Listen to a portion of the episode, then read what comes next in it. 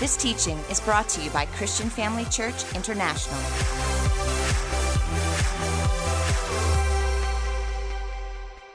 Father God, we're so privileged and so blessed to be able to share this word, Lord. I just thank you, Father God, for your beautiful anointing in this place. I thank you, Father God, that every heart will be changed and touched in a very special way today, Father, because you are God and your promises are yes and amen. I thank you that I know the Holy Spirit is the teacher and I can do nothing without you, Holy Spirit. And so I give myself completely to you. And I thank you that it is your words of wisdom that are in my mouth that I may comfort the weary in Jesus' mighty name. And everyone said, Amen. Well, a big thank you to Apostle Theo and Dr. Bev for this opportunity, which I never take lightly, and really just a great honor to be able to share with you and to worship with you tonight. And as I said, well, the, the title of my message tonight is actually what the Bible is all about. And I, as I said this morning, definitely do not assume that I'm able to cover that entire subject in a short period of time. But, family, I'm excited because I have got, I just want to bring some clarity in some very practical areas as well as some spiritual areas. And I believe that this is going to bless you. Now, last week we spoke about this is our series on the Holy Bible. We know the book the, the, the word Bible actually means book. But this is not just a book, it is a holy book, which means it is set apart, it is special. And I think there's nothing that irritates me more than if I see just how much the devil has blasphemed this word holy. And the reason he does it is because we serve a holy God and we are a holy people. And this is the Holy Bible. It is the most read book in the whole world. It is the most translated book in the whole world. It is the most important book in the whole world. And it needs to be set apart by us as holy. Amen, family. We will, through the series, also teach you how to defend the Word of God because how many of you know that this Bible is under huge attack at the moment? And we will learn how we can defend it as being true and right and living and alive. And really also just give you some convincing proof of both from a scientific and a scriptural point of view that the Bible can be trusted. Now, last week, we spoke also about how it's not only important that we read the Bible, but that the Bible read us. And we learned a, a memory verse because we found out that we need to meditate on the scriptures, right? We need to speak them out. How many of you were here last week? All right. How many of you remember the, the memory verse? You say it for me? Okay, one, two, three. Say it. Your word. Amen. Your word is a lamp unto my feet and lights up my path. Helps me to make decisions, make the right choices. And so tonight we're going to do this just a little bit differently because, in fact, I have a verse of scripture that my, my message really hangs on, and I want to start with the scripture that we can speak, speak it out right now. And it's found in Colossians 3 and verse 16. And this 316 kind of seems to be a theme of my message tonight. And this is what it says it says, Let the word of Christ dwell in you richly. Can we say that together? One, two, three. Let the word of Christ dwell in you richly. One more time. Let the word of Christ dwell in you richly. I love that. You know, the first two words are let it. Family, it's there. It has power. And more than anything in the whole wide world, we should want this word to dwell on the inside of us. And not just dwell there, but to dwell in us richly. Amen? So, really, that's what I want to talk about today that we should really get this word into our life, not just kind of at some level, but at the deepest level. So, I really want to show you right now, I want to give you a little illustration of how we're going to do this. And Enoch has got this wonderful mug of water for me. Thank you, Enoch. Very biblical name. Appreciate that. So, what I have here, oh dear, this is going to be quite difficult. We'll have fun with this. I want us to see this, this water as being your life, you, your soul, okay? And this right over here is a tea bag, okay? And this represents the word of God. Now, think about this family. I mean, a lot of us, we know, we, we come to church and we kind of, um, to receive these amazing, dynamic messages every week. but what we do is this is we kind of have a, a dip in to the word, right? See that? Look at that. Just in that few seconds, can you see that it already colored the water? I wouldn't really call that tea at this stage, would you? It's kind of just kind of a little bit of tinted water, okay? And really, what we as Christians want for our for our lives is we want the word to really change us completely, to fully take on the aroma of this thing, family. Not only to color the water a little bit, but really to become something else completely. We want to become tea, right? Something completely different. So we want to take a, a few more dips into this and just let it steep a little bit. How about that? You with me? So, we're going to be covering some areas, and really what I want to look at today is give you three dips that we can take into the Word of God so that it can dwell in us more richly. And one, the first one is something that Apostle Theo has been speaking about for weeks already, and that is get a paper Bible. Get a Bible that you can read, that when God gives you that revelation that bubbles up on the inside, whether you're here in church or whether you're at home, that you make notes in your Bible. Because I can tell you now, when that happens, if you don't make notes of it, you're going to forget. But if you make a note of it, every time you look at it, God is going to give you even more revelation. Amen. So get a Bible in a translation that you like. And let me talk a little bit about the different translations, because once again, we have people out there that are like, What's with all the translation? You know, you've got all these different people just like writing the Bible in a different way. And like, what's that all about? So we want to have a look about that because it almost looks like, you know what, there's so many translations and like maybe it's not really that accurate. In actual fact, I think the first thing that we should know is that the Bible was not written in English. We know that, right? I mean, it was written in well, primarily two languages, and the Old Testament was in the Hebrew and the New Testament in the Greek.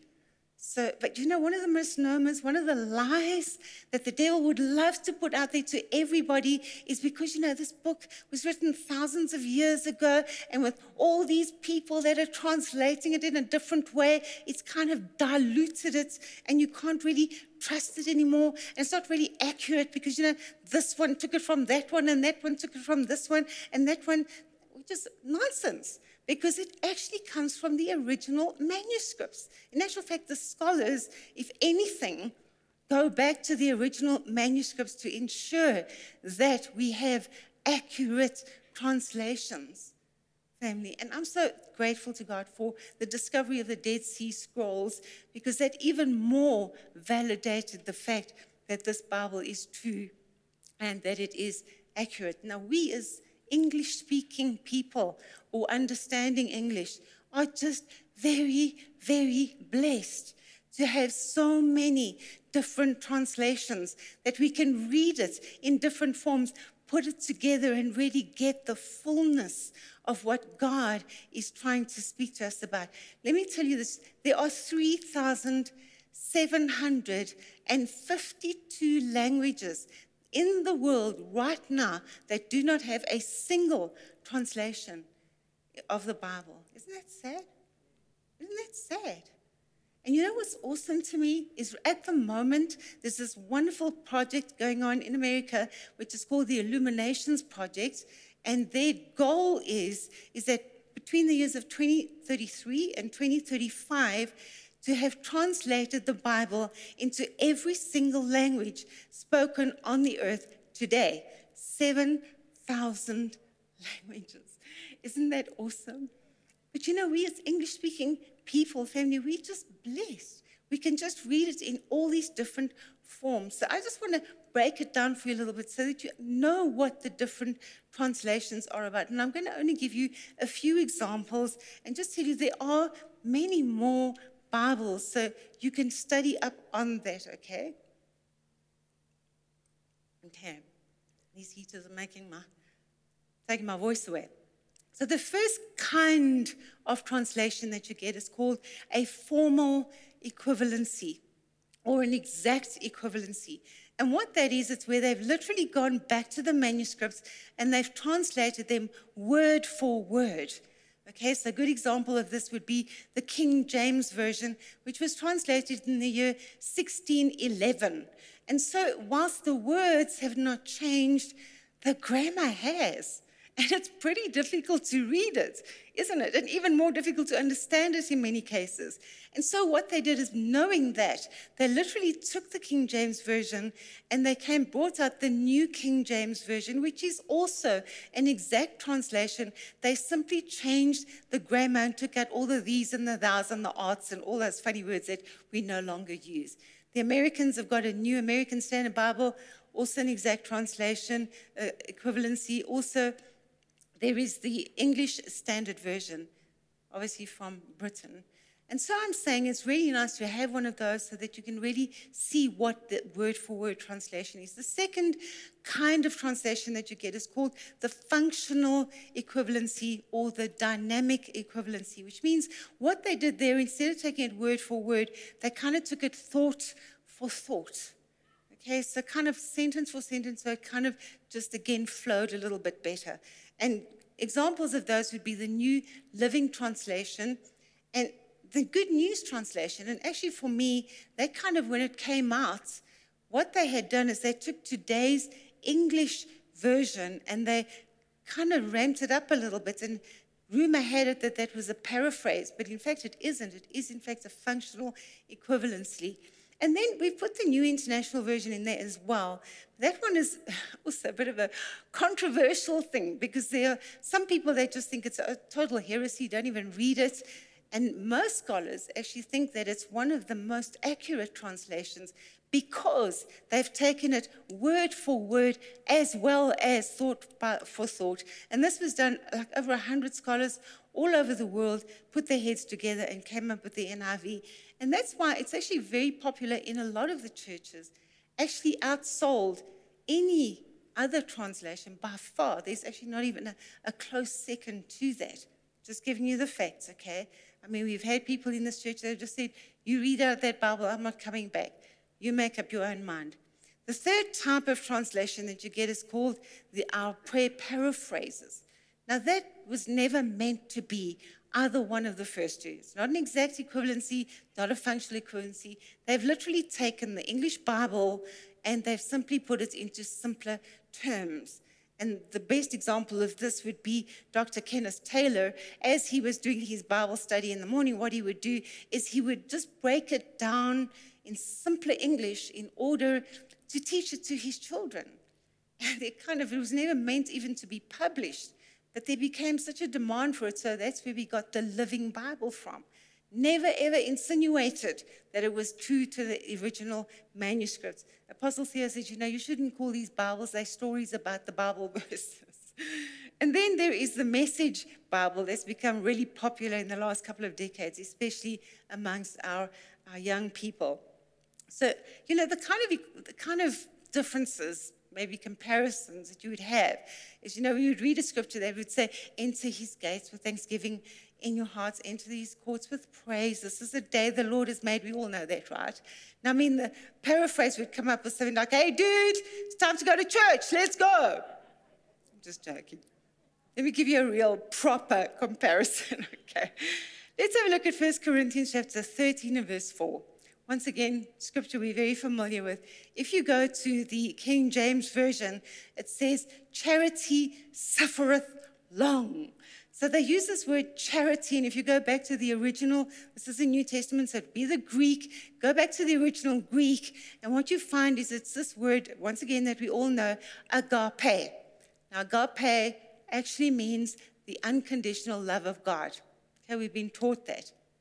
So I think what King James decided just sounded very poetic to say charity, or perhaps they wanted to separate it so you would know that this is, is not just the kind of normal love that we are talking about. And then the next two words he uses is suffereth long. So those two words, actually one word in the Greek, and it simply means patient. Me personally, when I think about patience, suffereth long works for me. Anyway, let me read it. Charity suffereth long and is kind. Charity envieth not. Charity vaunteth not itself. It is not puffed up. Okay. So, I mean, there you go. So many people revere it, and I love the Word of God, but some people just revere it so much that they say, listen, you don't read anything else. They even fight you and say, listen, that's the only thing that you should read. So the other translation we want to look at here is then the New International Version, which we read Love is patient, love is kind, love does not envy, love does not boast, and is not proud. Maybe not as poetic, but it's a little bit clearer, wouldn't you agree? Right, then we get the message translation, and it says this love never gives up. Love cares more for others than for self. Love doesn't want what it doesn't have. Love doesn't strut, doesn't have a swelled head. It's got a bit of attitude with it, right? A little bit of fun, just to help us to understand it a little bit better. But it paraphrases it, expands it a little bit more. So that's one of the dips that we should take, and that is to get a Bible in a translation that you like. Secondly, I would say, family, it's really important that we read that Bible. It's not, not just get it and put it on the shelf until Sunday, okay? And don't get bogged down with reading plans and then maybe you get behind and then you don't want to pick it up again. Just read your Bible every day. Just read it every day. So if you want to go a little bit deeper into the Word, take another big deep dip into the Word, get a study Bible. Okay, now with the study Bible, if you've ever seen one, you'll see what it does and get it in a translation you like. So you might as well just get one that is a study Bible. If you've ever seen one, you kind of get the scriptures in the translation, and at the bottom, it will give you commentary on the scriptures that you've read. So it just gives it a bit more depth, gives you a bit of historical background, maybe a bit of geographical background, so it helps you to understand it even better. So, examples of that would be the Life Application Bible. There's also the Spirit Filled Bible, very popular in this church. I'd even put Apostle Theo's Bible in this category because he's got study notes with it, even though it isn't scripture for scripture. And then John Maxwell has got a leadership Bible, which what he's got these leadership principles in the Bible, great for mentoring leaders in your business or something like that, and just taking another dip. So, the third thing that we want to do, if you want to go a little bit deeper, I want to read it every day. I'm going to study it as well, right? And I just want to be one of those people, not just satisfied with, you know, having a little bit of water. My, I want a lot of tea. I want, I want to do this thing. I want to literally change. So, the third way, family, we can do it, and many of you are doing it already, is to be in a small group. Because now I'm reading the Bible and I'm studying the Bible but now I get to discuss the Bible. Because you see, I'm now in a place where whatever kind of group that I'm in, it doesn't matter whether it's a marriage group or a finance group or, or a youth group or even just serving somewhere, having a group there. We now have the situation that we do read a scripture, we study a scripture, we speak about it, we ask questions about it. And what we do is we now engage this dynamic that we see in the book of Proverbs, where iron is sharpening iron. Now, I've just spent a few days in the bush with my colleagues, and I tell you, we had this roaring fire going every night. And what I would see are these blood red coals, so beautiful. And I realized this that if you move one of them out of the way, one falls to the dust within a few moments, that thing is ice cold and black as tar. It's important for us to be together. You see, because now I'm with others who are interested in the Bible. And now we are growing together and we're keeping each other sharper. And this Word of God is dwelling on the inside of us more deeply. And now, family, we don't have water anymore. We now have tea. Right? It's taken on this aroma, it's become what it allowed in its life. And we can become what we allow in our lives with the Word of God dwelling on the inside of us richly. Many people say, you know, that's all well and good, but I don't even understand the Bible. I mean, I, I try and read it, but I battle to understand it. And I really think that's important because, you know, I mean, it's important to have understanding in any relationship. I, I think of my marriage. I mean, when my husband married me, he thought he knew me. He knows me a lot better now. I think his lifelong quest is to get to understand me. kind of makes me think of this guy in California. He's walking on the beach and he sees this thing gleaming and he picks it up. He goes and has a look and it's this bottle. It's full of sand. He dusts it off. This genie appears and says, Your wish is my command. He says, You know, I always wanted to go to Hawaii, but I just don't fly and I just don't do that. Can you just build me a highway from here to Hawaii? Then I can just drive anytime. Genie looks at him. He says, Are you serious?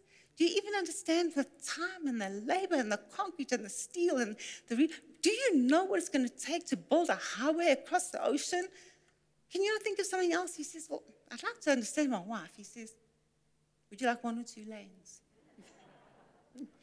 so I want to just look really quickly at understanding the Bible better, family.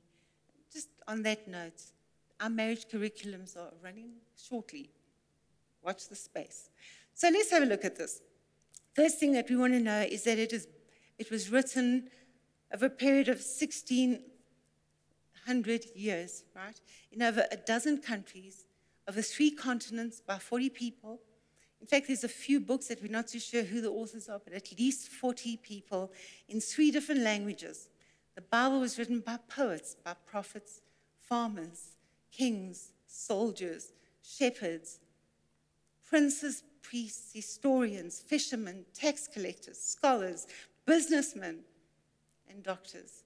The Bible was written in caves, in ships, in palaces, prisons, and deserts. So I've got an amazing question for you with all of that in mind. If you think about all of that, how in the world is it possible that they all came up with exactly the same story, where there's no contradiction? And we will prove to you going forward that there's no contradiction. How is that possible? There's only one answer to that, and that is that there is only one author, and that is God. There's only one author. You couldn't even put together a writing program like that and come up with the same result. Just not possible. But I want to show it to you in 2 Timothy 3 and verse 16, as I said, my theme for tonight. It says this it says, All scripture is God breathed and is useful for teaching, rebuking, correcting, and training in righteousness, so that you and I can be thoroughly equipped for every good work. Family, for every part of our lives, in our families, in our homes, with our children, in our businesses, at our work, whatever it is, the Word of God works in every part of our life and it can be trusted. I mean, we'll see places, we find things in the Bible even before science found it out to be true, and it was in the Bible all along. But we need it on the inside of us. I mean, it's not just for Sundays, it works in every part of our lives. In fact, that's how I like to live my life, whatever it is. I just say, what does the Bible say? One of the things my daughters in law said to me after, shortly after her and my son were married, everything I ask him, he says, What does the Bible say? That's the way we live. I just want to quote Bill Johnson for a moment. He says this He says, I refuse to be more impressed with any circumstance that comes my way as much as I am with the Word of God and the power of God. Amen? So they're not just principles that I tick off in my life, it's things that I actually live. Second thing that I want to talk about is Bible is that many people read it like it's a storybook, right, from beginning to end. And it doesn't work like that because it's not written chronologically, which means not in the time span that it, that it happened. So when you read it, it's actually 66 books that have been categorized and organized in a very special way. And if we don't understand that, we don't understand what we're reading. So I'm going to go through this really, really quickly, the way it's grouped, okay? There's the first five books of the, of the Bible, and this should be on, on, on, the straps as well, are the five law books, also called the Pentateuch, written by Moses, right? The next, you get the 12 books that are all the history books. You then get the poetry books, those books that have got this little poetical, some form or another. That would be Job, Psalms, Proverbs, Ecclesiastes, Song of Solomon. Okay, then after that, we would get the prophecy books. And here, what we have is the major prophets and the minor prophets. So the major prophets are the ones that had long books, and the minor prophets are the ones that had short books. Books. So not major, better, minor, not better, but simply major, minor, longer, shorter. Get that right? Chronologically, here, 400 years of silence. Then you get the great conquest. You get Alexander the Great, and then you've got the Roman conquest. And then Jesus comes on the scene, family. Get the Gospels, right? Matthew, Mark, Luke, and John. They're not stories of Jesus, it's one story with four different accounts of the same story. Then we get the Acts of the Apostles, and this is the historical record of the New Testament church. the next section really should be part of those books, right? Now, it's kind of also like in the Old Testament where you have um, the historical books, you would have actually the books of poetry and the books of the prophets actually fit into the history books. For example, the story of David is found in 1 Samuel. Okay, so all the Psalms should be there in a chronological Bible. And here in the book of Acts, you have the New Testament church. So, what would come from that are the letters which were written to those churches, and those are the epistles. The epistle is not the wife of the apostle. I think that's funny. They're letters, family. And this is really where we get our doctrine, and it's the, the way that we live as the local church, right? And then the last book of the Bible is, of course, the book of Revelation, and that is the end time church that we're talking about. So that helps us to know how it's all put together. But as I said, the, the question, the, the title is what is the Bible all about? What does it mean? What does God want from us? What is this all about? And someone asked these guys just to bring this TV for me now because I really want you to see this. This is really this mirror image of the Old Testament and the New Testament. And I just think it's so, so powerful. And I believe this is really going to bless you. Okay, can you take a little bit more of that track because on top of me. Mm-hmm. Okay, we're good. Can we have some something happening there? Okay, so it's called the plot, the mirror image. Watch this, this is going to bless your socks off. First of all, what you get here is you get God and righteous people, right? And this is people in paradise. So we start over here with God's righteous people in paradise, and that is the Garden of Eden. Amen, everybody?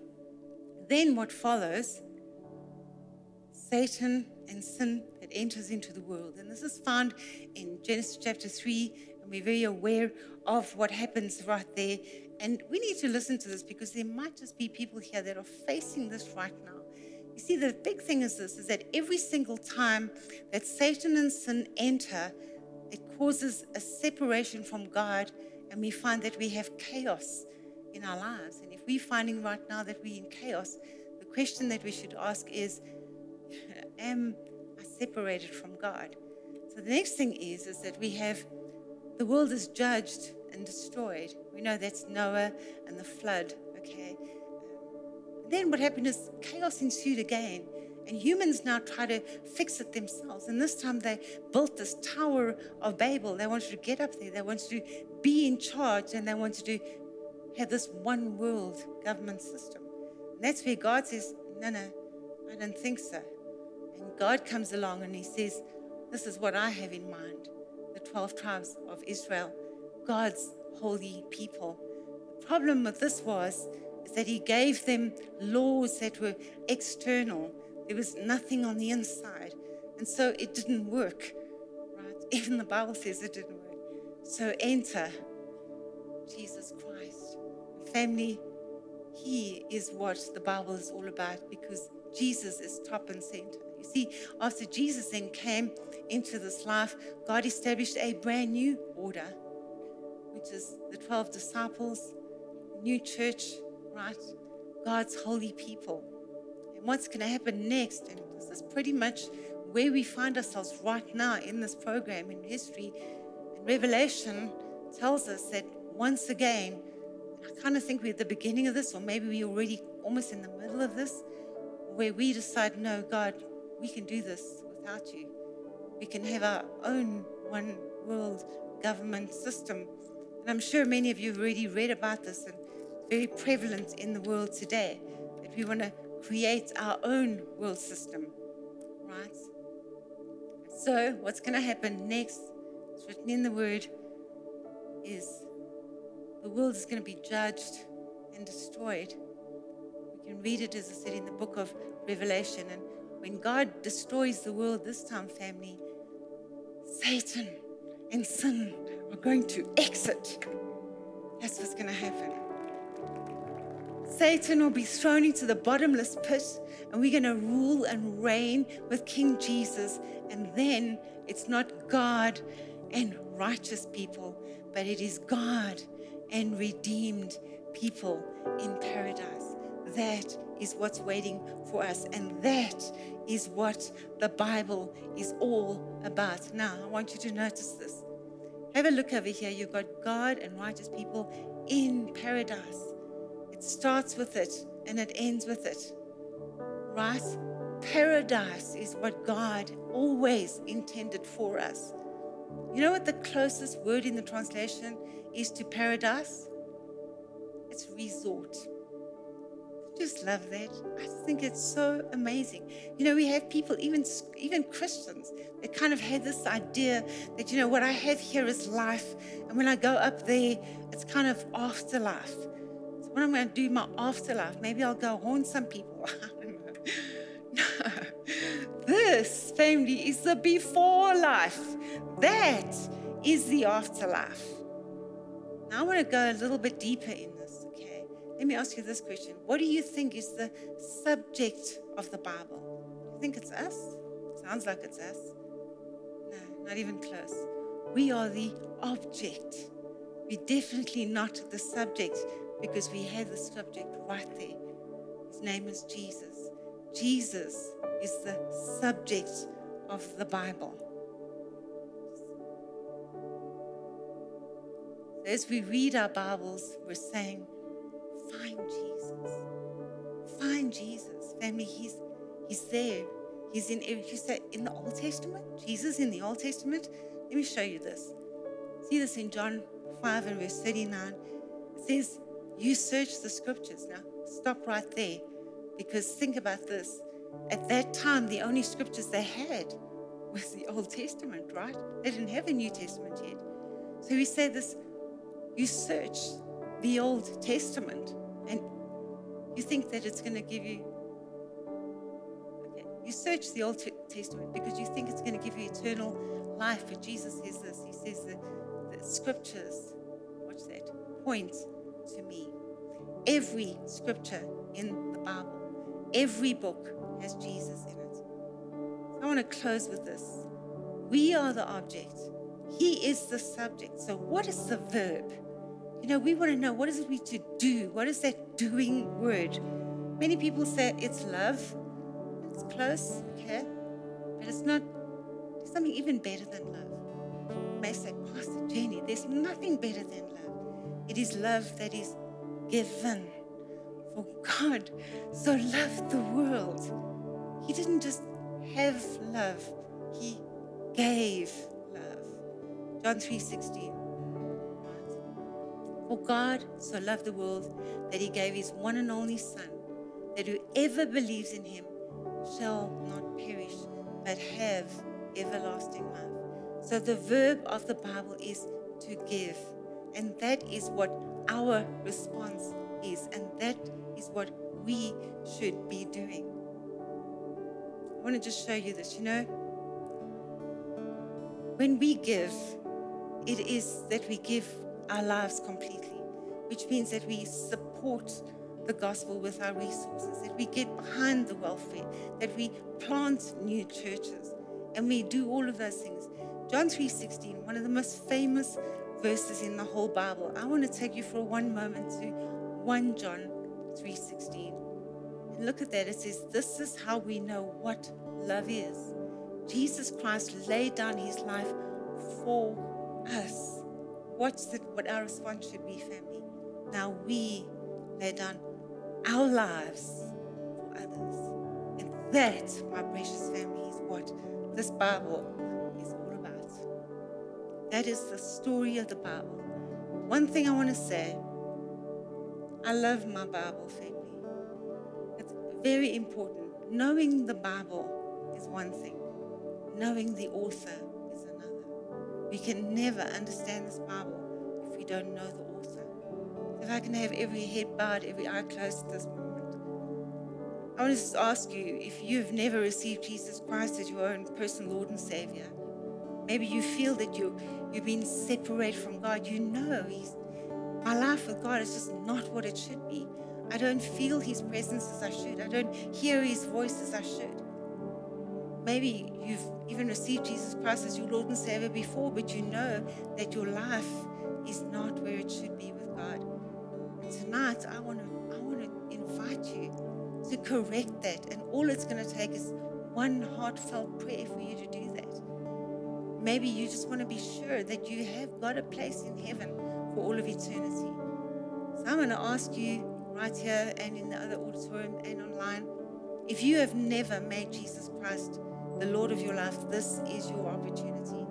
And I'm going to count to three in a moment and just ask you to raise up your hand if you could do that. So, you want to receive Jesus Christ as your personal Lord and Savior, you want to rededicate your life to God, you want to be sure that Jesus has got a place for you in heaven for all of eternity. One, two, three. If you would just raise your hand up right there where you are. If you're online, let, raise your hand up because the Lord will see that. Other venues, just raise your hands. Thank you, Jesus. Thank you, Jesus. This is when lives are changed. This is what it's all about. Thank you, Jesus. I'm Just going to wait for another moment because I want you to know that there's a great big war going on for your soul right now. And the devil will do everything in his power to stop you from raising your hand, but you just raise it up right there where you are. Right, I'm going to ask every single person just to pray with me right now, if you will. If you just repeat this prayer, just heads bowed, eyes closed, please. Just say this Jesus, my life is in chaos. I've tried to do it my way. I know I can't. And so I give my life to you. I ask you to forgive me. I make you the Lord of my life. I believe you died and you rose again just for me. And so I put my faith in you. Thank you for bringing my life into the way you want me to live it. In Jesus' mighty name. Amen. Thank you for joining us during this episode of Living Life with Dr. Theo and Bev Wolmarans. We hope that through this inspired teaching, you had an encounter with God. If you enjoy the teaching ministry of Apostle Theo and Dr. Bev Wolmarans and would like to enjoy more resources, we hope you will visit our website at www.christianfamilychurch.co.za or for our American listeners, www.christianfamilychurchsa.com.